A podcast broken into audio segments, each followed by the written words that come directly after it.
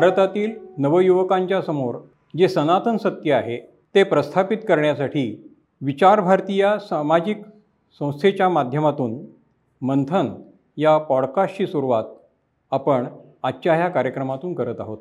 विचार भारतीच्या या पहिल्या पुष्पामध्ये आपणा सर्वांचं हार्दिक स्वागत. वैदिक भारतीय हिंदू अशा विविध नावांनी जी संस्कृती गेली हजारो वर्ष किंबहुना लाखो वर्ष ओळखली जाते आहे ती संस्कृती बहरत होती. मनुष्य जन्माला आल्यापासून त्याची प्रगती होत गेली. या प्रगतीचे सर्व टप्पे हे दशावतार या पद्धतीने समोर मांडले गेले.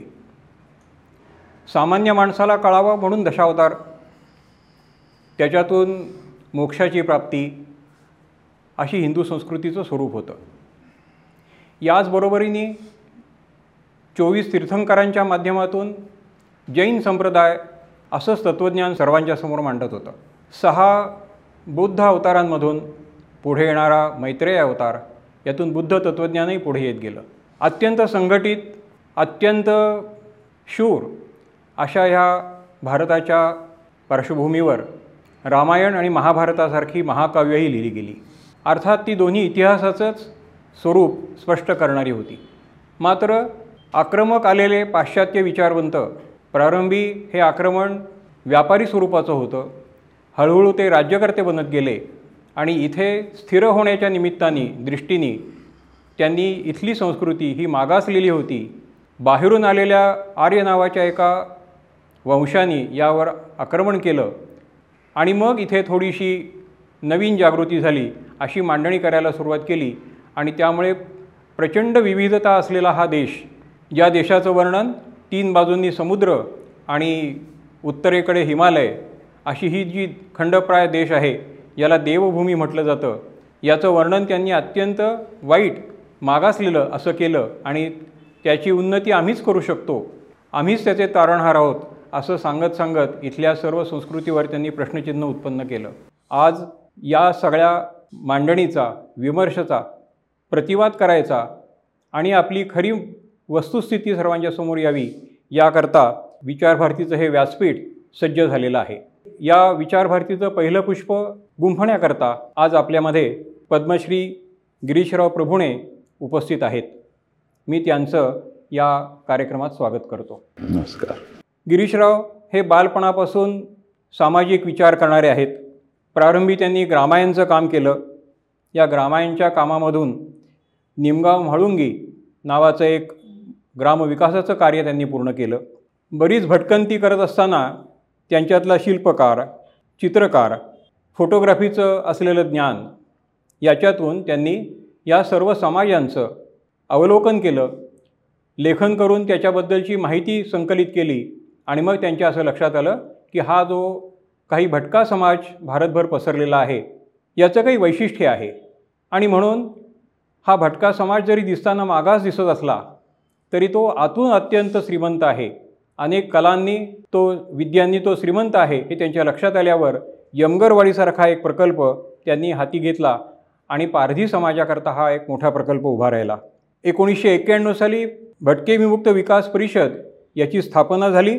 भीमराव बस्तींसारखा एक खूप मोठा सामाजिक कार्यकर्ता या कार्यक्रमाला उपस्थित होते. त्याचबरोबर देवदत्त दाभोळकर आह साळुंके नामदेव ढसाळ सह देशपांडे अशी मोठी मोठी विचारवंत मंडळीसुद्धा या कामामध्ये त्यांनी जोडली. यानंतर बेनूरचा प्रकल्प नगर जिल्ह्यात असलेला काष्टीचा प्रकल्प असेही आणखीन काही उपक्रम हे त्यांनी हातावेगळे केलेले आहेत. म्हणताना हे वाक्य अतिशय सोपं वाटतं आहे परंतु ते उभं करताना त्यांनी जे प्रयास केलेले आहेत शक्तिबुद्धी संपदा अर्पण केलेली आहे तिचं वर्णन अत्यंत तोकडं या शब्दात करता येईल. प्रचंड काम त्यांनी यासाठी केलेलं होतं.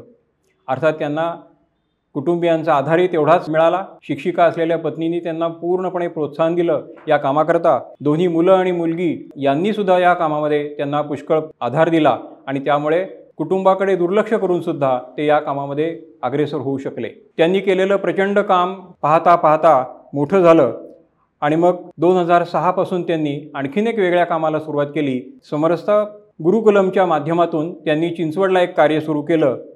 त्याला दोन हजार सहापासून ते कार्य सुरू झालं.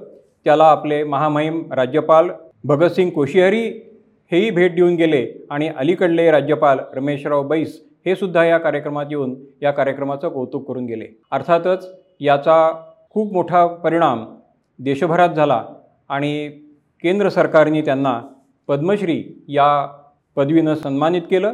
ही पदवी मिळाल्याबद्दल मी गिरीजी आपलं पहिल्यांदा अभिनंदन करतो. आणि मला असं तुम्हाला प्रश्न विचारावा असं वाटतं. केंद्र सरकारकडून असा पुरस्कार तुम्हाला मिळेल असं वाटलं होतं का? किंबहुना याबद्दल तुम्ही या पुरस्काराकडे कोणत्या दृष्टीने बघता? मुळात असं आहे की हे भटके विमुक्तांचं काम किंवा जनजातींचं काम करत असताना एक संघ स्वयंसेवक ह्या नात्याने असे कुठले पुरस्कार किंवा ह्याच्या सावलीला सुद्धा फिरकू नये. किंबहुना कुठल्याही प्रकारची प्रसिद्धी ह्या कामाच्या ह्याच्यात घेऊ नये. अशा सुरुवातीपासूनच्या ह्याच्यातनं पुरस्कार दिला गेला. तो निश्चितच आनंददायी क्षण होता. आनंदही एवढ्याकरताच की ज्यांनी उपेक्षित जीवन जगले असे पारधी वडार कैकाडी मर्याईवाले नाथजोगी लमाण बंजारा बेरड रामोशी आणि असंख्य कार्यकर्ते या तीस चाळीस वर्षामध्ये जवळपास एक चाळीस बेचाळीस जाती जमातींपर्यंत पोचून त्यातनं कार्यकर्ते जोडता आले. खरं तर मी काही केलं आहे असं अजूनही मला वाटत नाही. जी त्यांच्यामध्येच जी ऊर्जा आहे अनंत अडचणी पारतंत्र्यातल्या अडचणी यातून ते काम करत राहिले. आणि भारतीय संस्कृतीचा जो प्रवाह आहे तो बाहेर सर्व ठिकाणी त्याची पडझड झाली. सुशिक्षित ज्याला तथाकथित उच्चवर्णीय म्हणले जातात त्यांनी सगळं इंग्रजी संस्कृती आपली शिकेली. पण ह्यांनी मात्र आपली प्राचीन काळापासून चालत आलेली एक विचारसरणी तत्त्वज्ञान ते जगण्याचं या कठीण काळातही त्यांनी चालू ठेवलं. त्यामुळे मला त्यांच्याबरोबर काम करता आलं. हा मोठा भाग्याचा काळ होता. हा पुरस्कार मिळाला हा खरं तर त्यांच्याकडे जे आहे ते मी लोकांना दाखवलं की हे कुणी मागासलेले नाही त्यांच्याकडे इतक्या प्रकारचं ज्ञान आहे. त्यामुळे हा पुरस्कार जो आहे तो ह्या ज्याला आज वंचित म्हटलं जातं ओ बी सी म्हणजे अदर बॅकवर्ड किंवा भटके विमुक्त किंवा जनजाती म्हणजे आदिवासी यांच्या ज्ञानाच्या दर्शनाला हा पुरस्कार आहे. मी निमित्त असू शकतो त्याला. त्यामुळे त्याचा लाभ खूप झाला. लाभ म्हणजे सुरुवातीच्या काळात पारधी हा चोर दरोडेखोर बेरड रामोशी दरोडे घालणारा चोऱ्या करणारा किंवा लमाण बंजारा या सगळ्यांकडे फार उपेक्षेच्या नजरेने पाहिलं जायचं. आता लोकांची याच्याकडे बघण्याची नजर बदललेली आहे. भारताचा वैभव काळाचे अवशेष शोधायचे झाले तर ह्या समाजात दिसतात असं आता अनेकांना जाणीव झाली. त्यामुळे ह्या पुरस्काराचा लाभ हा आहे की ह्यांच्याकडे बघण्याच्या दृष्टिकोनात मुळातून बदल झाला. हा हा पुरस्कारातला मोठा लाभ आहे. वा. तुम्ही ज्या सामाजिक कामासाठी ओळखलं जाता ते भटके विमुक्तांचं काम करताना त्याची प्रेरणा तुम्हाला नक्की कुठून मिळाली आणि कशी मिळाली? असं प्रेरणा क्षण किंवा प्रसंग असा काही नाही. लहान वयापासून नंदीवाले दारात यायचे अंगणात यायचे मर्याईवाले रस्त्याने शाळेत जाताना पाहायचो ते कसे मारून घेतात. वासुदेव गोंधळी नाथ जोगी असे अनेक जण दिसायचे. अनेक कार्यक्रमातनं शाहीर मंडळींचा परिचय झाला. मुळात ही करमणुकीचं साधन म्हणून लोक त्याच्याकडे पाहत असत. माझा हे आला तो संघाचं काम करत होतो. प्रचारक काही वर्ष राहिलो होतो. नंतर ग्रामायण या संस्थेकडे माणूस जे संपादक माझगावकर दमोण्णा दाते म्हणून प्रचारक होते. त्यांना मी विचारलं की माणूसनी मला विचारलं आहे की तुम्ही आमच्याकडे काम करा. काय करू? प्रचारक थांबल्यानंतरच्या ह्याच्यात तर ते म्हणले आवश्यकता जा. माझगावकर हे जरी आज हिंदुत्ववादी नाहीत असं वाटले समाजवादी आहेत असं वाटले तरीसुद्धा माझगावकर हे स्वयंसेवक होते हिंदुत्ववादी विचारांचे होते. काळामानाप्रमाणे त्यात सामाजिक विषयाला त्यांनी त्यांच्या याच्यात प्राधान्य दिलं. जे आज आता आम्ही सर्वजण करतो ते त्यांनी चाळीस पन्नास वर्षापूर्वी वैचारिक मांडणीमध्ये हिंदुत्वाच्या मांडणीत. दीनदयाळजींचा एकात्म मानववाद हा त्यांच्या त्या वैचारिक याच्यात येत असेल त्यामुळे मी त्याच्यात काम करायला लागलो. आणि मग असं लक्षात आलं की आपण जे सगळं काम करतोय त्याच्यामध्ये मुख्य भाग आहे तो दारिद्र्याचा. तो काळ जो होता सत्तर ते ऐंशीचं दशक गावाच्या गावं सोडून लोक शहराकडे यायला लागले. आणि भटकंती करणारा वर्ग जो आहे तो सांस्कृतिक जडणघडणीत भटकंती करत होता. पण हा जो वर्ग आहे तो गावा सोडून यायला लागला. हजारो लाखो वर्षापासून एखाद्या गावात राहणाऱ्या पिढ्यानपिढ्याचा वर्ग. आपलं घरदार शेतीवाडी सगळं सोडून शहराकडे यायला लागलेलं आहे. हे दृश्य त्या ह्याच्यात मी हिंटाना पुणे शहर पुणे रेल्वे स्टेशन आणि अशी रोज रात्री पॅसेंजरमधनं लोक हजारोने उतरायचे. त्यामुळे ह्या सगळ्या गोष्टी पाहत असताना असं वाटायला लागलं की आपण जे काम करतो मी पत्रकारितेत होतो त्याच्याऐवजी प्रत्यक्ष काही ह्या क्षेत्रात जाऊन काम करावं. म्हणून ग्रामायणच्या माध्यमातून कामाला सुरुवात केली. आता ह्या सर्व भटक्यांच्या बरोबर फिरताना तुम्हाला असं जाणवलं का की देश परतंत्र होता? तो स्वतंत्र करण्याकरता जसे अनेक क्रांतिकारक वेगवेगळ्या राजकीय पक्षाची मंडळी अशी काम करत होती तसे या भटक्यांनी सुद्धा त्याच्यामध्ये काम केलं की देश स्वतंत्र होण्याकरता या भटक्यांचं त्याच्यात काही योगदान आहे. जर मी हिंडायला लागलो अनेक ठिकाणी एका ठिकाणी तर हिंगोली जिल्ह्यात कोथळच म्हणून गाव आहे कयाधू नदी आणि त्या नदी ओलांडून पलीकडे गेलो तर त्याच्यात नाथजोगी रस्त्याने जाताना असे भगवे कपडे घातलेले दाढी वाढवलेली लोक सगळीकडे हिंडत असतात. त्यातल्या एका जणाशी माझा परिचय झाला. यमगरवाडीत तो आला होता. जटा बिटा त्या. आणि तो म्हणला आमच्या समाजाची आहे म्हणून मग त्या हिंगोलीजवळच्या त्या ह्याच्यात गेलो. आणि खूप रात्र पावसाचे दिवस आणि अशा ह्याच्यात एक त्यांच्या घरातलेच ऐंशी एक वर्षाचे वृद्ध ग्रहस्थ. आमच्या गप्पा गोष्टी ऐकत होते. त्यांची कहाणी ऐकत होतो. तर ते उठले आणि ते म्हणले की ज्याला पोवाडा म्हणता येईल अशा प्रकारे त्यांची वेगळी शैली आहे. तर त्यांनी हलगी आणली आणि ते जवळपास दहा बारा वर्ष झोपून होते. पण वेगवेगळ्या कहाण्या सांगताना शिवाजी महाराज उमाजी नाईक लवजी वस्ताद अशी काही नावं माझ्या याच्यातनं ऐकल्यानंतर ते झोपलेले ग्रस्त उठले. आणि मग ती हलगी आणली आणि त्यांनी ती गरम करून वाजवायला सुरुवात केली. तर नारायण बाबर मला म्हणला की माझे आजोबा आहेत ऐंशीच्या वर त्यांचं वय आहे. पण गेली वीस पंचवीस वर्ष ते कधी फारसे कोणाशी बोलले नाहीत किंवा फार लांबवर गेले नाहीत. तुम्ही आज उल्लेख केल्यामुळे ते उठून बसलेत. आणि मग त्यांनी उमाजी नायकांचा पोवाडा गायला सुरुवात केला. आणि मी त्यांना म्हटलं हे तुम्हाला कुठून कळलं? तर ते म्हणले की आम्ही मूळचे सातारा जिल्ह्यातली. शे दीडशे वर्षापूर्वी आम्ही या भागात आलो. आणि आमच्या घरातली अनेक मंडळी आमच्या समाजातली ही राजांच्या बरोबर म्हणजे उमाजी नायकांच्या बरोबर त्या ह्याच्यामध्ये होती युद्धात. आणि मग तो सगळा लढा त्यांनी त्या पोवाड्यामध्ये ऐकवला. मी म्हटलं हा कुणी? तुम्ही लिहिला का? नाही म्हणले माझ्या आजोबाने लिहिला. त्यांचं ऐंशी वय आजोबानी लिहिला का? आजोबानी म्हटला ते म्हणले ते प्रत्यक्ष उमाजी नायकांच्या बरोबर होत होते असा एक हे कळल्यानंतर मग ते म्हणले अशी आमच्या घराण्यातली आमच्या जाती जमातीतली नायकांच्या बरोबर एक दहा बारा जणांना ब्रिटिशांच्या ह्याला बळी पडावं लागलं. एक दोघं जण फासावरती गेले. मग ही उत्सुकता आणल्यामुळे मग सर्व ठिकाणी हिंटाना पारधी समाजाचा एक देवदेवाचा कार्यक्रम होता. त्या देवदेवाच्या कार्यक्रमात किल्ल्याची प्रतिकृती तयार केलेली होती आणि रेडा हाल्या म्हणतात तो धरून पकडून आणून त्याचा तुळजापूरच्या जवळ बळी देण्याचा कार्यक्रम होता. त्याच्यामध्ये त्यांचं एक नृत्य आभ्रान जसं हे घालतात मरियेवाले किंवा पुतराज तसं त्याने अडकवलं होतं आणि नाचायला लागले ते देवीच्या ह्यानी. तर त्याच्यात उच्चार लवकर कळला नाही. पण जिबलो जिबलो जिबलो जिबलो जिबलो असं ते नाचताना म्हणत होते. खूप निरीक्षण करून ऐकल्यानंतर लक्षात आलं की हा जय बोलो असा उच्चार आहे.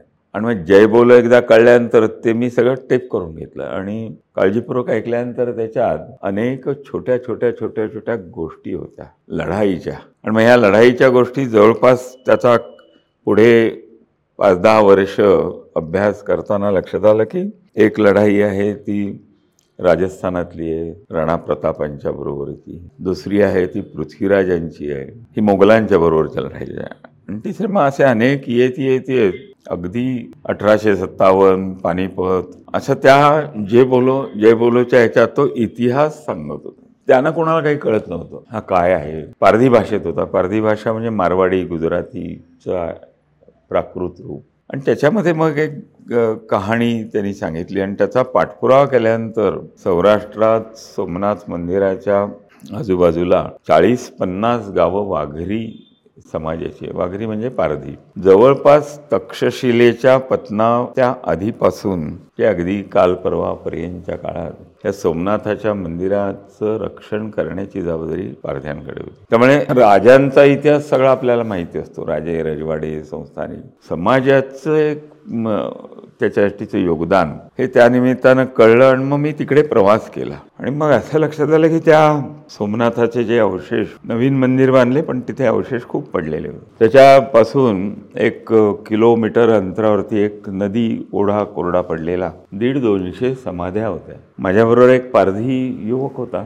त्याला घेऊन मग आम्ही ते बघायला लागलो. तर त्याला त्याच्यातले चित्र शिल्प समाधीवरची तर म्हणलं हे आमच्या लोकांचं दिसतंय. असे दुवे साधत साधत एका कथेमध्ये येऊन थांबलो.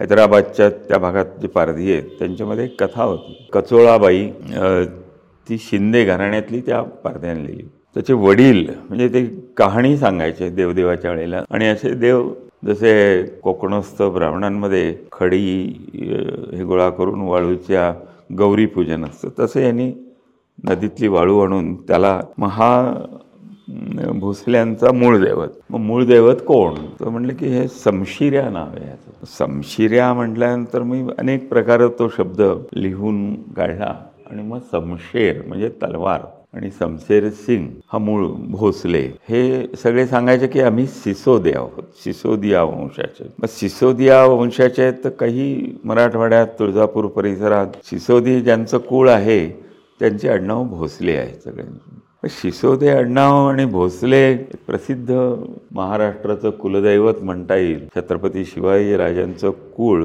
हे सिसोदे वंशाचं आहे. आडनाव भोसले आहे. हे तर पारधी चोऱ्या दरोडे घालणारे म्हणून यांची ख्याती. पण वंश यांचा सिसोदे आहे. आडनावही भोसले आहे. आणि मूळ पुरुष समशिर्या. आता हा अपभ्रंश झाला समशिर्या. मग त्याचं नाव हे केल्यानंतर समशेर सिंग भोसले. एकदा काही निमित्तानं कलकत्त्याच्या भिडे म्हणून तिथे मोठे कॉन्ट्रॅक्टर उद्योगपती संघाशी संबंधित आणि त्यांना मी म्हटलं की काही कलकत्ता ही राजधानी आहे ब्रिटिशांची. आणि त्यावेळेला कलकत्त्याला सगळ्यांना पकडून नेलं जायचं. आणि त्यामुळे कलकत्त्यामध्ये कोण कोण पकडले होते? अठराशे सत्तावन्न ते साठ या काळातले. त्यांनी यादी शोधून काढली. वेगवेगळ्या ह्याच्यातनं गॅझेटमधनं. आणि समशेर सिंग भोसले आणि त्याच्याबरोबर दीड एकशे जणांना गोळ्या घालून तोफेच्या तोंडी देऊन आणि फासावर लटकवलेले असं आहे. हे सगळे गुजराती होते वाघरी. असा उल्लेख दोनच ओळीचा हा त्याने पाठवला. त्यांच्याकडे कथा होतीच ती समशिऱ्या. मग हे सगळं एकत्रित करून गुजरातमध्ये जाऊन सोमनाथाच्या परिसरात येण्यानंतर सेतू माधवराव पगडींचं अठराशे सत्तावन्नवरचं एक पुस्तक आहे. काही अंश म्हणजे विसरलेले. त्याच्यात त्यांनी एक चार ओळी होत्या की तपासत असताना म्हणजे हैदराबाद संस्थान जे निजामाचं आहे त्याच्यात हिंडत असताना त्यांना हा उल्लेख मिळाला की तिथे अनेक जाती जमाती लमाण बंजारा पारधी बेरड रामोशी हे त्या निजामाच्या संस्थानात नांदत होते. त्याच्यात ह्या समशेर यांची वस्ती समशेर सिंग भोसले यांची वस्ती खूप मोठी आणि त्यांना त्याचे संदर्भ मिळाले. एक खटला चाललेला होता बिदर. भालकीला. देशपांडे म्हणून भालकीचे मोठे सरदार होते निजामाच्या दरबारातले. आणि देशपांडे गल्ली पण भालकीला आहे. हा जो निलंग्याच्या जवळचा अनसरवाडा प्रकल्प तिथे आम्ही सगळे जमलो होतो. आणि तिथून आम्ही भालकीला नंदीवाल्यांची वस्ती आहे काही काही भटके विमुक्त आहेत तिथे पाल ठोकून आहेत. एक दोन वर्ष झाले तिथे राहत आहेत त्यांना भेटायला जाऊ. म्हणून मग तो नरसिंग झरे आम्ही दिलीप कानडे गौरी कानेटकर असे आम्ही सगळेजण तिथे गेलो. आणि मग ही मी वाचलेलं होतं. भालकी असे असे हे आहेत. पण संदर्भ काही लागत नव्हता म्हणजे हे कोण? तर मग त्याचा पुढच्या प्रकरणात त्यांनी एक खटल्याचं वर्णन दिलेलं होतं. गॅझेटमध्ये ते प्रकाशित झालेलं. ते त्यांनी वाचलं आणि त्या पुस्तकात दिलेलं. त्याच्यात त्यांनी दिलं होतं की खटला जो चाललेला होता त्याच्यात अनेक क्रांतिकारकांचे संबंध भटक्या विमुक्तातले त्या घटनेशी जोडलेले. छोटूसिंग लमाण म्हणून होता सोलापूर म्हणून संस्थान आहे सोलापूर धारवाडच्या मध्ये. हा छोटूसिंग लमाण जो आता लमाण हे त्याच्या नावातच आहे. तो ह्या नरगुंचे भावे कर्नाटकातलं नरगुण संस्थान त्याचे भावे त्यांच्याकडे चाकरीला होता. आणि हे त्याचं स्वतंत्र असं नंतर पुढच्या काळात संस्थानही झालं. असे एक एक एक एक त्यांनी बेळगावच्या इंग्रजांच्या छावणीवरती हल्ला केला. त्याचा संदर्भ त्या भालकीच्या ह्याच्यात मिळाला. भालकीला ज्यांना फासावर दिलं बिदरच्या ह्याच्यात त्याच्यामध्ये आम्ही सातारच्या गादीचे वारसदार असा ज्यांना फाशी दिलं त्याच्या चौकशीत त्यांनी सांगितलं बाबा भोसले माझं नाव. आम्ही आम्हाला पदच्युत केलं माझ्या थोरल्या भावाला पदच्युत केलं जे प्रतापसिंह महाराज आम्ही सगळे येले आणि इंग्रजांनी आमची गादी बळकावली आम्ही नाथजोगी झालो. संन्यास वेळ धारण करून सगळे बाहेर पडलो. नानासाहेब पेशवे तात्या टोपे आणि त्या बिदरच्या जवळ गुलबर्ग्याच्या जवळ एक मोठं मुस्लिम दर्गा आहे. त्या दर्ग्यात आम्ही अनेक महिने राहिलो. तर दर्गा जो आहे त्यातही मुस्लिम काही होते. त्यातला जो होता तो पेशव्यांचा नानासाहेबांचा वकील म्हणून पुढे इंग्लंडला राहिला होता. रंगो बापूजी गुप्ते आणि ते. असं सगळे संदर्भ आहे. एक एक ओळीत त्यांनी फक्त जे होतं ते उतरवलं होतं गॅजेटमधनं ते दिलेलं होतं. त्याचा शोध घेतला. त्याच्यात ही समशेर सिंग भोसले यांचे संदर्भ.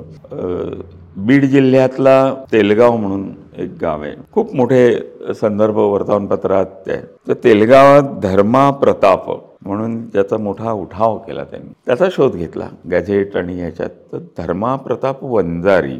तर वंजारी त्या काळामध्ये जाती लावल्या जायच्या. तर धर्मा प्रताप वंजारी छोटूसिंग लमाण शमशेरसिंग भोसले अशा जवळजवळ वीस बावीस वेगवेगळ्या क्रांतिकारकांची भटक्या विमुक्तातल्या यांची नावं एक संदर्भ आणखी वाचनातला असा होता की आनंदमठ ज्यांनी लिहिले ते बऱ्हाणपूर आणि मध्य भारताच्या ह्याच्यात प्रदेशातल्या न्यायाधीश होते वेगवेगळे. बंगाली होते. आणि त्यांनी वंदे मातरम त्या आनंदमठ क्रमशः आलेली अशी ती कादंबरी होती. लोक त्याला कादंबरी म्हणायचे पण तो उठाव जो झालेला होता तो संन्याशांचा उठाव होता. आणि संन्याशांचा उठाव याचे बाकीचे संदर्भ कुठे मिळत नाहीत. पण बाबाजी भोसले म्हणजे सातारच्या छत्रपतींमधला एक छत्रपती ज्याला तिथे फाशी दिलं. निजामाच्या याच्यात ते देशपांडे पण त्यांच्याबरोबर फाशी गेले. ज्यांच्याकडे ते सगळे उतरत. त्याच्याबरोबर ही सगळी मंडळी होती. आणि त्यामुळे ह्या संदर्भ त्या ह्याच्यातनं सापडला. आणि मग तेलगाव अशी एक वीस बावीस जाती आणि त्यांची वीस बावीस ठिकाणची छोटी छोटी राज्य असा आहे. आणखी एक संदर्भ हनत बाबा म्हणून नाशिक पुणे रस्त्यावरती चंदनापूरचा घाट आहे. चंदना. त्या घाटामध्ये अशा मोठमोठ्या समाध्या शिळा वेताळाचे जशा असतात तशा होत्या. एका भिल्ल समाजातला जो होता इथूनच जवळ ते गाव आहे. काय तिचं नाव खोप आहे त्याच्यामध्ये. इथे नगरपासून काही अंतरावर तिथे आम्ही गेलो होतो आणि त्यांनी असा दोन दोन तीन तीन दिवस त्या हनत बाबाचा उत्सव चालतो. तो उत्सव जो आहे तो वही उत्सव असतो. वही म्हणजे आपण जी लिहितो ती वही असं हे आहे. नाधो महानोरांच्या काव्यसंग्रहाचं नाव सुद्धा वही आहे ज्या कविता त्यांनी लिहिल्या ज्याला आजकाल चारोळ्या म्हणतात. चार चार ओळीची तर तो वही गायनाचा प्रकार.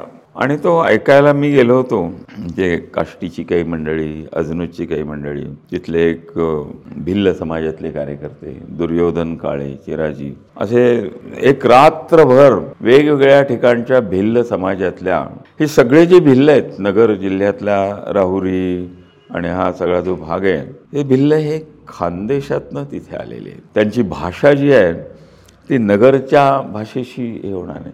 मराठीच भाषा. पण खानदेशी अहिराणीशी मिळती जुळती त्याच्यात कविता पोवाडे गायन वादन करून पार्ट्या यायच्या मिळे आणि त्यांची चढावड लागायची. त्या सगळ्यांचा वर्ण विषय होता तो हनत बाबाचा. आणि मग तो कळत पेशव्यांच्या ह्याच्यात हनत बाबा हा सरदार होता भिल्ल. असे एक एक क्रांतिकारक त्याच्यातनं भेटले तडवी भिल्लांमध्ये हिंडत होतो म्हणजे जळगाव आणि त्यातही असेच अनेक म्हणजे खाजा नाईक नावाचा अठरा सत्तावन्नच्या याच्यातला प्रसिद्ध आहे. तंट्या भिल्ल ही संपूर्ण जी आहे ती सतराशे सत्तावन्न ते अठराशे सत्तावन्न. असा शंभर वर्षाचा काळ आहे प्लासीच्या लढाईपासूनचा. त्या प्लासीच्या लढाईच्या नंतर इंग्रजांनी पूर्ण आसाम व्यापला. सात टेकड्या ज्या आहेत मोठ्या प्रत्येक टेकडीवरती वेगळी जमात त्या परिसरात राहायची. नागा आहेत गारो आहेत खासी आहेत. अशा सगळ्या टेकड्यांना आगी लावल्या काहीनं हे केलं. आणि हा तिलका मांझी किंवा अशी जी मंडळी आहेत बुध बुधा आणि कान्हो असे पाच भाऊ त्यातला एकेकाला धरून मारलेले आहेत त्याने. आणि मग ती कान्हो बंधू जे आहेत तिथले घोड्याला मागे बांधून दहा दहा किलोमीटर डोंगरावरनं खाली ओढत आणल्यानंतर सुद्धा देशासाठी असे असंख्य काही टेकड्यांना तर आगी लावल्या आणि त्याच्यात जमाती जळून आज जी तिथली लोकसंख्या कमी दिसते.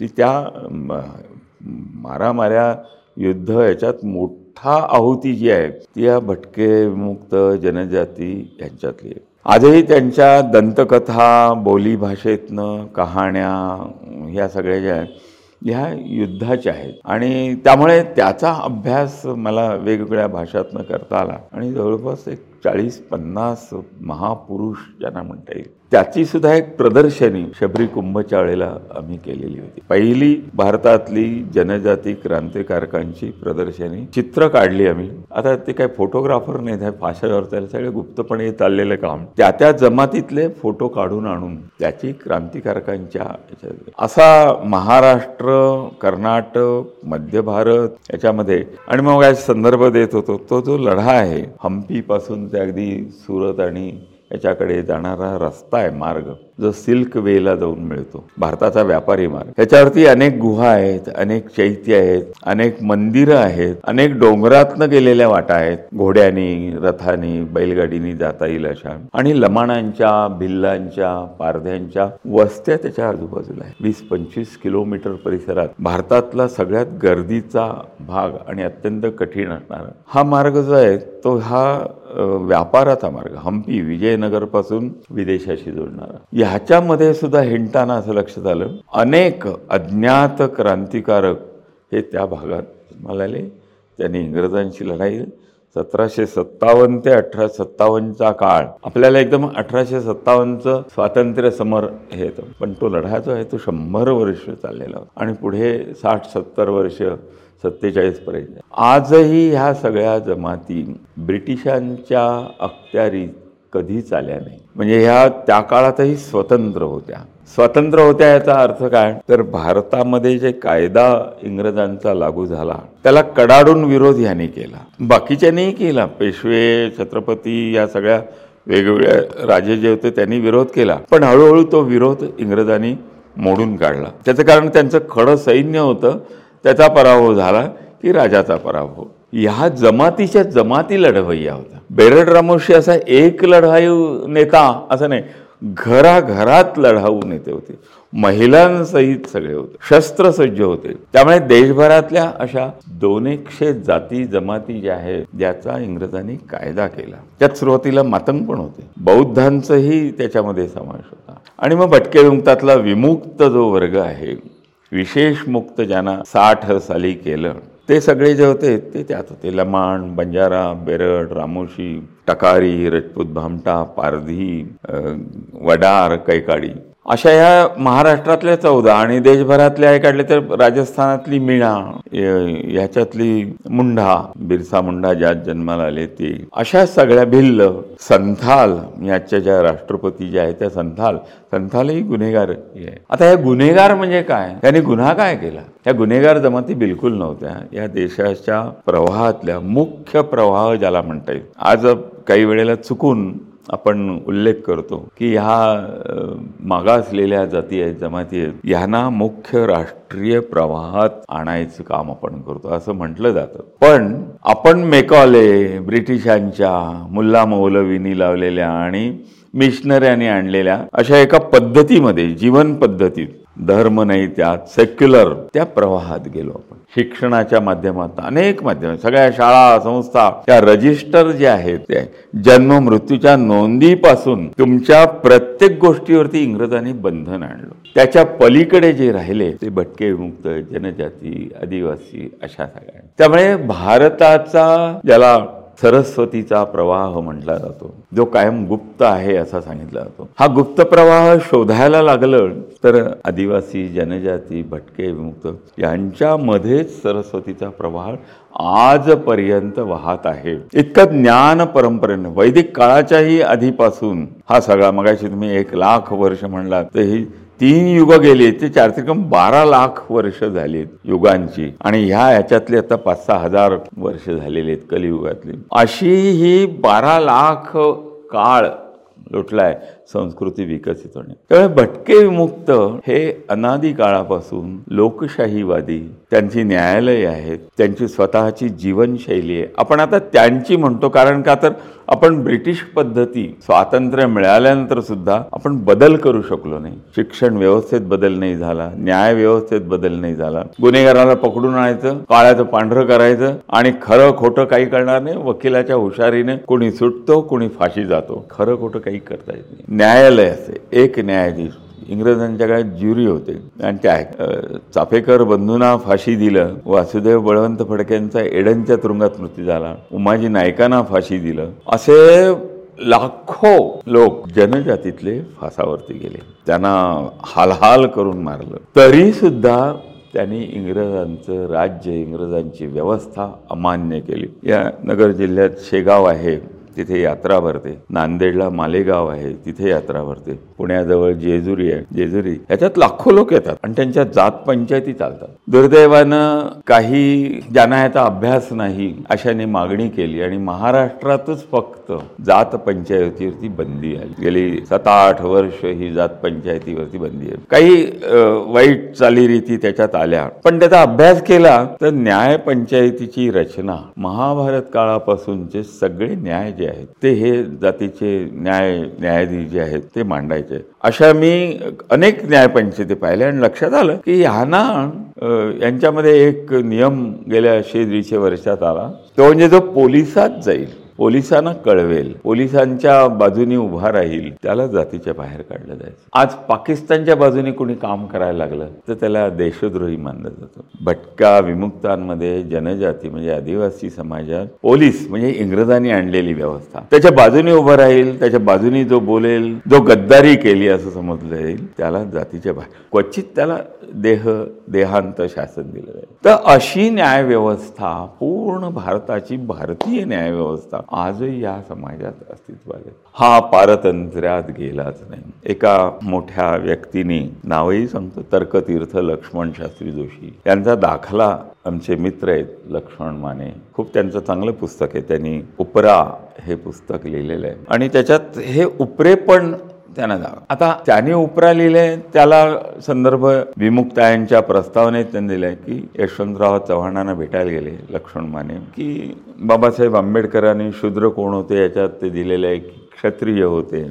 असं सगळ्यांचं काही ना काही मूळ कळतंय आम्ही कोण होतो आम्हाला काही कळत नाही. ते म्हणले तुम्ही लक्ष्मण शास्त्रींना जोशींना भेटा. त्यांचा खूप मोठा अभ्यास आहे. हे भेटले त्यांना. एक लक्ष्मणराव दुसऱ्या लक्ष्मण शास्त्रींना भेटले आणि त्यांनी विचारलं. आणि त्यांनी झटकन सांगून टाकलं त्यांना अरे तुम्ही ना तुम्ही अतिशूद्र आहात. खरं तर ह्याचा शोध घेतला मी.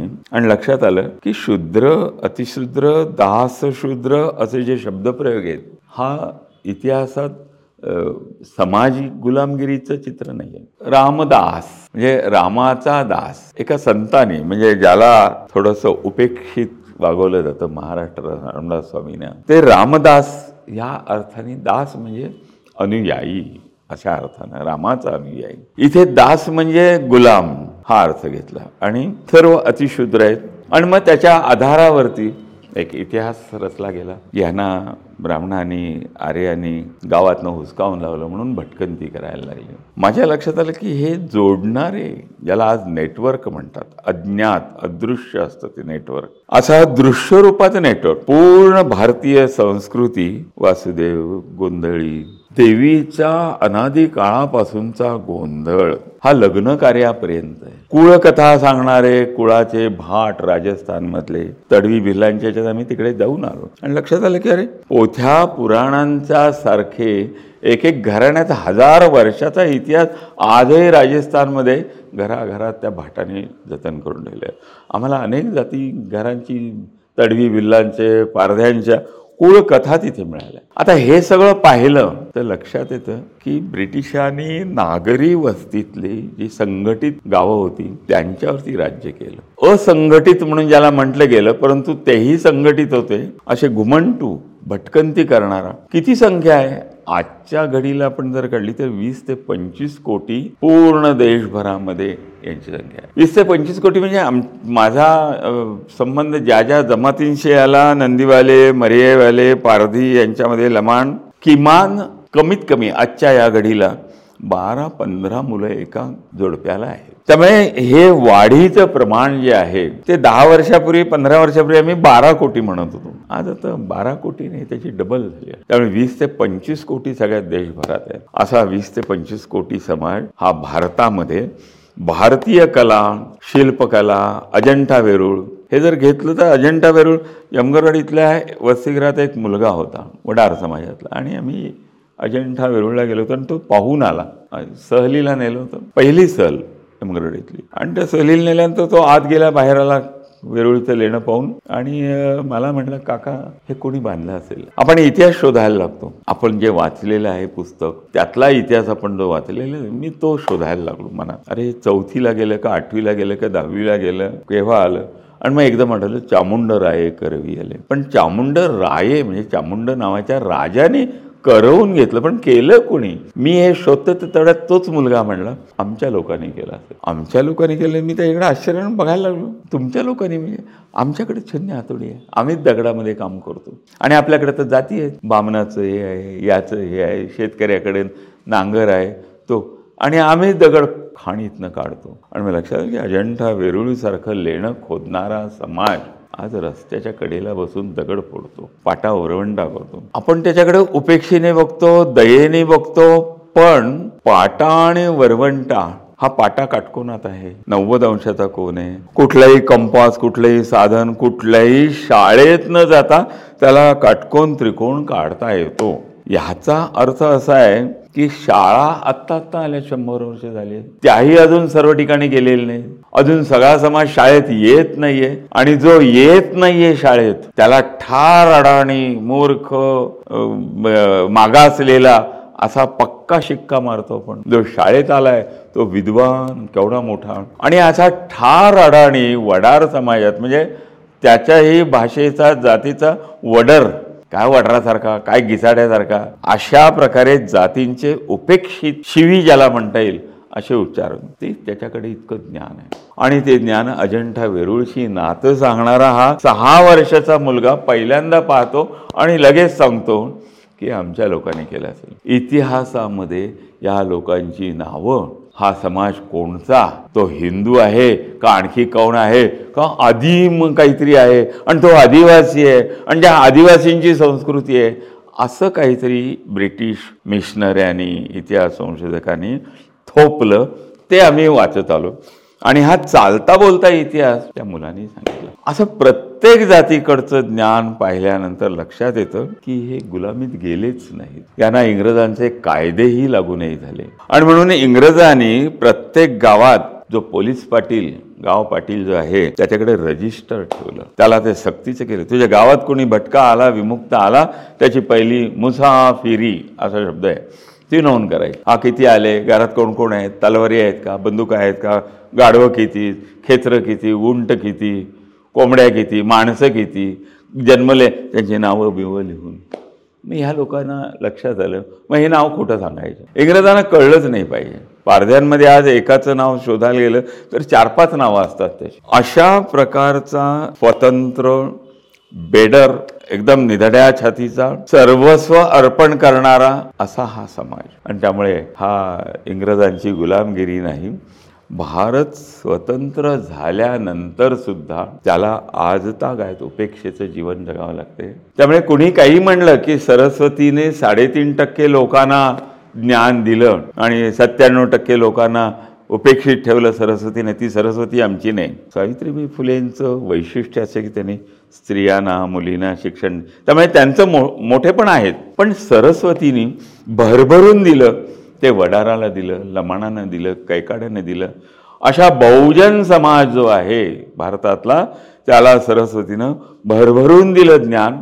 त्यामुळे सरस्वतीवरती खरा अधिकार त्यांचा आहे. अगदीच एक विनोदच करायचा झाला तर ब्राह्मण वगैरे कायस्थ सारस्वत ज्या जाती आहेत त्यांना शिकल्याशिवाय ज्ञान नाही मिळत. सरस्वतीने त्याला तू शिकलास तर तुला पत्रात पडेल त्याला त्याच्या परंपरेने ज्ञान मिळेल. असा सरस्वतीचा गुप्त प्रवाह आजही अस्तित्व आहे. भटके मुक्तांपर्यंत स्वातंत्र्य पोचण्याचा मुद्दाच नाही ते स्वतंत्रच होते. स्वतंत्र भारत भारताच्या सातशे आठशे वर्षाच्या काळात सुद्धा यांनी जिवंत ठेवला संस्कृती जीवन ठेवली. कायदे कानून जे काही आहेत शेगावला गेलं की त्या नंदीवाले म्हणतात कानू का कानो कायदा. हे म्हणलं कानो कायदा म्हणजे कायदे कानून असं जे म्हणलं जातं ते आहे की नाही म्हणले? कान्होबाचा कायदा. कान्होबा म्हणजे कानिफनाथाचा कायदा. आता हे शो जे भाषाचे सौंदर्य जपणारे आणि वेगवेगळ्या प्रकारचे प्रवाह ज्यांनी साहित्यात आणले त्यांना हा भाषा काय आहे याचा अभ्यास नाही झाला. योग्य अभ्यास करायचा असेल तर भटके मुक्त महाराष्ट्रातल्या जाती जमातींचा अभ्यास केला तर भारताचा प्राचीन इतिहास आपल्याला समजतो. असं स्वातंत्र्य हे ते स्वतंत्रच आहेत त्यांच्यापर्यंत भारताचं स्वातंत्र्य भारताची घटना संविधान न्यायचं असेल तर त्यांचं संविधान आहे जे परंपरेने चालत आले त्याच्याशी कायद्याची रचना जोडली पाहिजे. त्यात सुधारणा केली पाहिजे. आजही कायदा एखादा न्याय न्यायालयात गेला तर कंगाल होतो. वकिलांचे बंगले होतात. पण हा कंगाल होतो न्यायालयात जाऊन जाऊन. जर यांची पद्धत पाहिली तर पाच पंचवीस पाच पंचवीस म्हणजे सव्वाशे रुपये किंवा सव्वा रुपया हा ठेवला की त्यांचा न्याय सुरू होतो. आणि तो हे केल्यात सगळ्यांचे पैसे एकत्र केले जातात. त्याचं भोजन सगळ्यांमध्ये खाल्लं जातं. इथे वकील आपल्या घरी घेऊन जातो पैसे आणि हा कंगाल. इथे कंगाल नाही होऊन अशी एक वेगळी त्याचा अभ्यास केला पाहिजे. आणि भारतीय आत्ताची जी न्यायव्यवस्था आहे त्याला अधिक लोकाभिमुख करायचं असेल तर ह्या जातपंचायती न्यायपंचायतीमध्ये थोडी सुधारणा करून आधुनिक याची सांगड घालून केली. तर भटके विमुक्तांच्यामध्ये जे आज नैराश्य आहे काही होत नाही. मोठा आयोग झाले. बाळकृष्ण रेणके त्याचे पहिले हे होते. दादा इजाते त्याचे दुसरे अध्यक्ष होते. पण फलित अजून काही हातात नाही आले. कारण ह्या विषयाचा अभ्यास जो व्हायला पाहिजे तो होत नाही. या गोष्टीला तुम्ही म्हणलातच की संविधान आणि त्यांचे कायदे.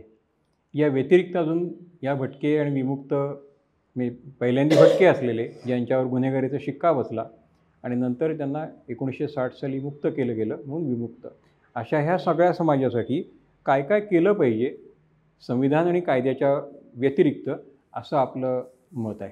एक म्हणजे यमगरवाडी प्रकल्प करत असताना लक्षात असं आलं की आम्हाला असं वाटायचं की यांनी शिकलं पाहिजे. म्हणून वसतिगृह शाळा दहा बारा ठिकाणी वसतिगृह शाळा आपण सुरू केल्या. आणि एक दहा बारा वर्षानंतर म्हणजे ह्या प्रश्नाचं दुसरी बाजू मी आधी सांगतो. दहा बारा वर्ष काम केल्यानंतर असं लक्षात आलं की घिसाड्याचा मुलगा आहे लोहाराचा मुलगा आहे ओताऱ्याचा मुलगा आहे किंवा तांबट आहे त्यांची मुलं आहे किंवा वैदू आहे वनौषधीचं ज्ञान असणार आहे तो आहे. हे आधुनिक ह्याच्यामध्ये वैदू समाजातली सगळी मुलं डॉक्टर झालीत असं नाही होत. घिसाडेचे इंजिनियर मेकॅनिकल इंजिनियर झालेत असं नाही होत. का नाही होत? तर आपली शिक्षण पद्धती जी आहे ती मेकॉलॉजी आहे. ती सिलेक्शन आहे त्याच्यात. गुणवत्तेला प्राधान्य नाही आहे.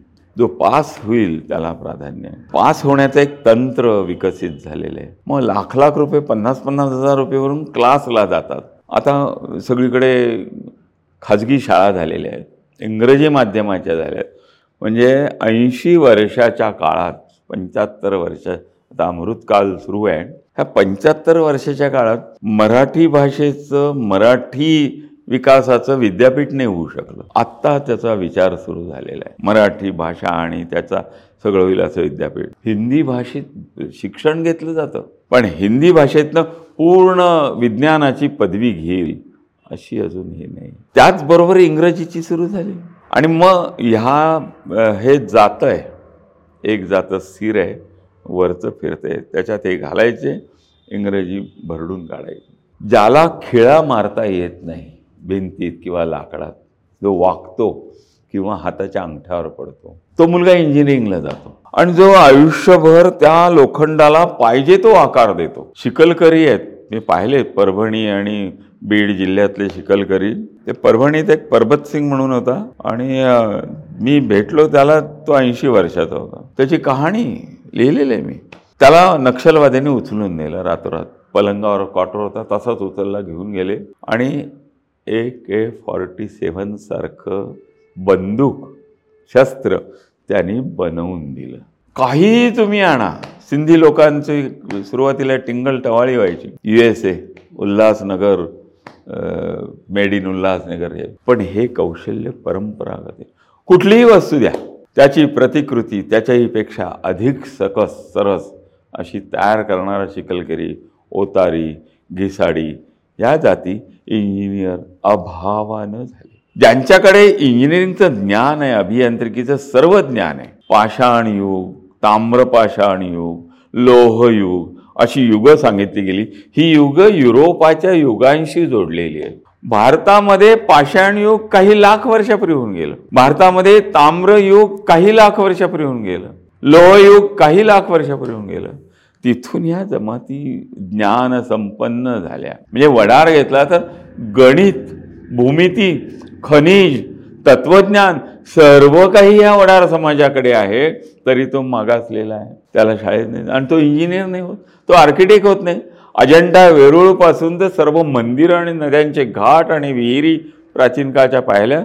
तर ते सगळं कर्तृत्व त्याचं आहे. भारताचं पूर्ण भाग्य सुवर्णकाळ या जाती जमातीने घडवलेला आहे. लोहस्तंभ आहे.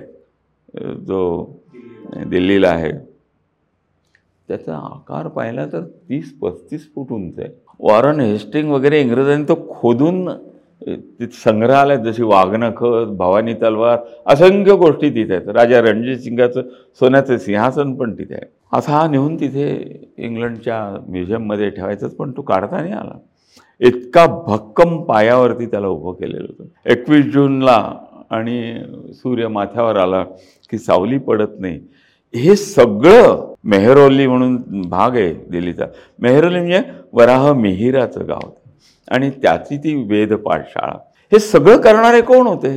या जाती जमाती आयुर्वेदामध्ये पारंगत असणारा असा हा वर्ग तो डॉक्टर नाही होत. त्यामुळे ह्यांना करायचं असेल काही यांच्याकरता शासनाने तर ह्याच्याकरता भारतीय ज्ञान परंपरा जतन करणार कारागिरांचं भटके विमुक्तांचं आदिव आदिवासींच्या नावाने दोन तीन विद्यापीठं भारतात आहेत. एक आहे ओंकारेश्वर म्हणून जे आहे नर्मदेच्या कडावर. इथे चंद्रपूरला गोंडवन विद्यापीठ आहे जे नागपूर विद्यापीठातनं वेगळे.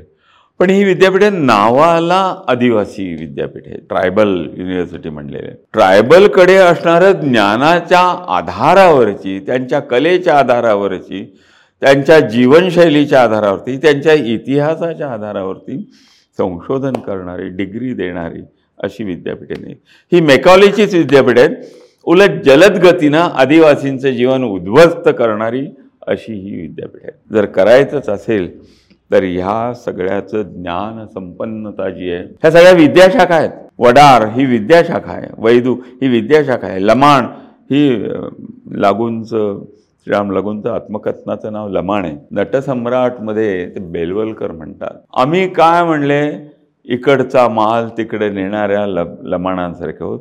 लेखकाने लिहिलेले शब्द आम्ही तुमच्यापर्यंत पोहोचवतो. इकडचा माल तिकडे नेणारे म्हणजे सगळ्या जगभर लमाणाने भारतीय संस्कृती नेली भारतीय विचार नेले भारतातलं रेशमाची वस्त्र नेली सुती वस्त्र नेली लोकरीची वस्त्र नेली. गुत्समद म्हणून जो होता तो भटक्या विमुक्तातला खरा पहिला वस्त्र विणणारा.